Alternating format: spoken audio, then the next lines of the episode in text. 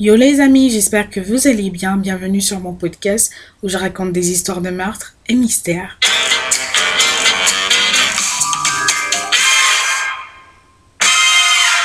Si tu es nouveau sur mon podcast, bienvenue, je m'appelle Osnel et je raconte des histoires de meurtres mystère.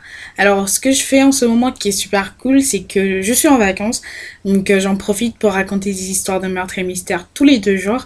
Donc, n'hésite pas à t'abonner à mon podcast et à activer la cloche de notification pour être au rendez-vous et ne pas manquer des épisodes. Alors, petit disclaimer avant de commencer, je tiens à rappeler que le contenu de ce podcast s'adresse à un public averti.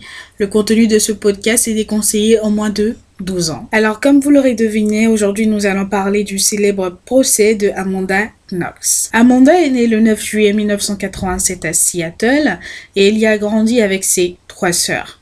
En 2005, Amanda obtient son diplôme, l'équivalent du bac ici, et elle se met à étudier la linguistique à l'université de Washington. En rapport avec ses études, Amanda décide de voyager, et le premier pays qui l'attire, c'est l'Italie parce qu'elle s'y était déjà rendue C'est ainsi qu'en septembre 2007, Amanda va se rendre en Italie après avoir travaillé comme une folle pour économiser de l'argent. Une fois en Italie, Amanda s'est installée dans une maison à Via della Pergola et elle y vivait avec trois colocataires.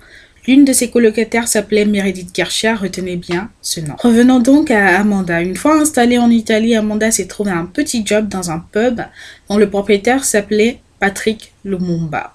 Un jour, Amanda et Meredith se sont rendus à un concert. C'est à ce concert-là que Amanda va faire la rencontre de Raphaël Solicito, un jeune homme italien. Raphaël et Amanda vont rapidement se mettre ensemble. C'est ainsi que le 1er novembre 2007, Amanda et Raphaël vont passer la soirée ensemble après que le patron d'Amanda lui a envoyé un message lui disant qu'il n'avait pas besoin qu'elle travaille ce soir-là. Le lendemain, à son réveil, Amanda va décider de retourner chez elle et en rentrant, la première chose qu'elle constate, c'est que la porte d'entrée était largement ouverte. Amanda entre néanmoins dans la maison et se rend dans la salle de bain où elle trouve des gouttes de sang dans l'évier. Malgré ses premiers constats, Amanda va prendre une douche et en sortant du bain, elle va observer une empreinte de pied tachée de sang sur le tapis de la salle de bain.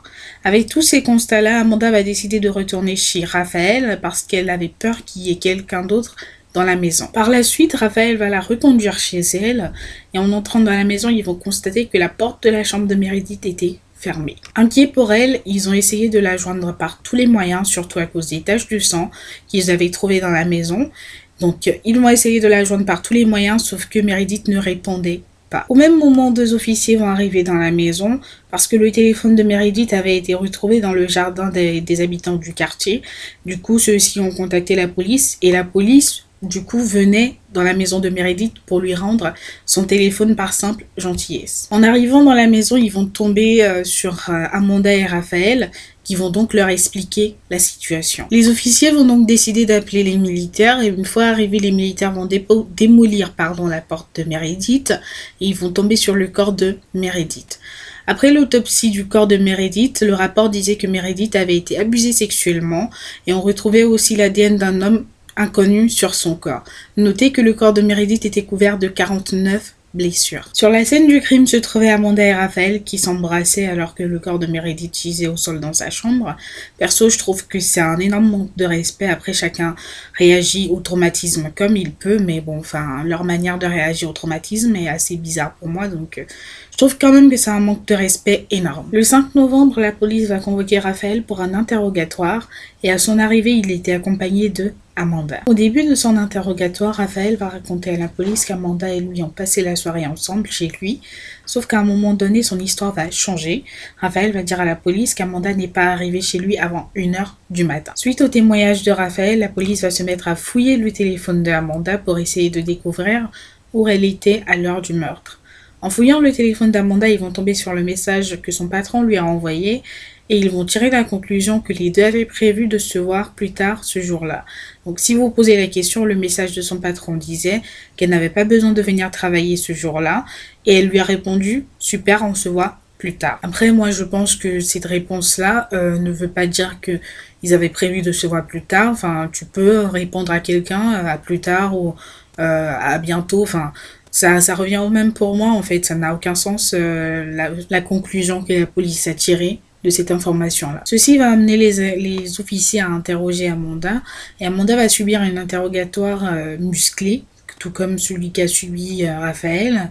Et donc, à la suite de son interrogatoire, qui a été quand même assez violent, d'après ce que j'aurais entendu, Amanda va accuser son patron, Patrick, d'être le meurtrier de Meredith. À la suite de ces accusations, la police va se rendre chez Patrick et l'arrêter. Amanda et Raphaël seront arrêtés le lendemain, soit le 6 novembre. Plus tard, Amanda va rédiger une lettre à la police leur disant qu'elle n'était pas sûre de ces accusations contre Patrick. C'est ainsi que trois semaines plus tard, après l'arrestation de Patrick, grâce à l'un de ses clients, la Libye de Patrick sera confirmée et celui-ci sera relâché. Suite à cela, la police va alors se focaliser sur Amanda et Raphaël. C'est ainsi qu'une perquisition sera effectuée chez Raphaël et chez lui sera retrouvé un couteau qui semblait correspondre à l'arme du crime. Une analyse ADN sera effectuée sur le couteau et sur le manche du couteau sera retrouvé l'ADN de Amanda et sur la lame l'ADN de Meredith. 40 jours après, un morceau du soutien-gorge de Meredith sera retrouvé et dessus sera trouvé l'ADN de Raphaël. Plus tard, une empreinte sera retrouvée sur l'oreiller de Meredith et cette empreinte appartenait à un homme du nom Herman Rudy Guédet. L'empreinte de ce monsieur sera aussi retrouvée sur le corps de Meredith, sur la sangle de son soutien-gorge et sur son t-shirt. Le truc, c'est que avant toutes ces découvertes, Rudy avait fui l'Italie et s'était rendu en Allemagne. C'est ainsi que, en novembre 2007, un mandat d'arrêt international sera délivré contre Rudy et il sera arrêté moins de temps après. Après son arrestation, Rudy va affirmer qu'il avait vu Meredith le jour de sa mort et qu'il y avait eu des préliminaires entre eux, d'où le fait que son empreinte se retrouve sur la sangle du soutien-gorge de Meredith. Rudy raconte qu'ensuite il est allé dans la salle de bain pour se rafraîchir un peu et là il a entendu des cris. Il s'est donc rendu dans la chambre de Meredith et il a vu un homme sur Meredith et cet homme aurait essayé de l'attaquer lui, Rudy, avant de s'enfuir. Rudy aurait essayé d'éponger le sang avec une serviette et c'est là qu'il aurait laissé son empreinte sur l'oreiller de Meredith. En septembre 2008 va débuter le procès de Rudy.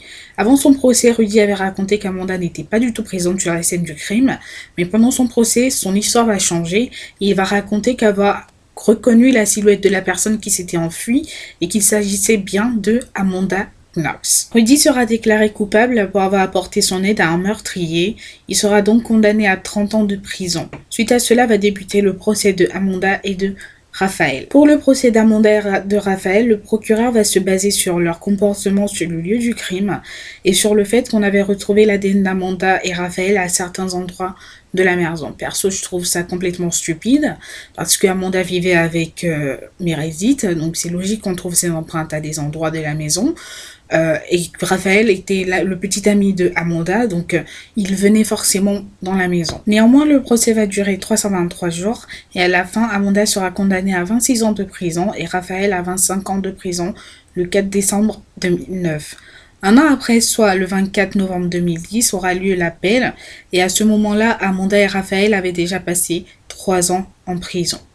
Pendant le procès en appel, beaucoup de preuves seront mis à mal parce que euh, la, défense pourra prouver, sais pas qu'ils pourront, c'est-à-dire ils, ils, vont prouver qu'il euh, y a eu contamination des preuves et qu'il y a eu transfert des preuves, transfert d'ADN euh, au cours des prélèvements. Ainsi, l'ADN d'Amanda et Raphaël ont été transportés d'un endroit A à un endroit C, d'où le fait qu'on retrouvait l'ADN de Meredith sur le couteau qui se trouvait chez Raphaël, alors que Meredith n'était jamais rendu chez Raphaël, enfin des, des trucs, des conneries comme ça en fait.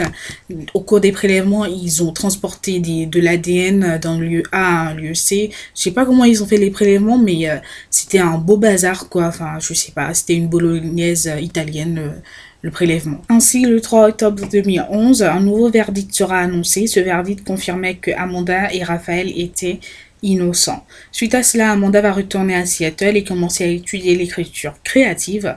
Elle va essayer de se refaire une petite vie petit à petit. Sauf que le 26 mars 2013, l'acquittement sera changé parce qu'ils vont, vont à nouveau se baser sur des preuves circonstancielles pour les accuser et les déclarer coupables tous les deux. Amanda et Raphaël vont faire appel de la décision le 30 septembre 2013 et pendant le procès en appel, Amanda refusera de quitter les États-Unis.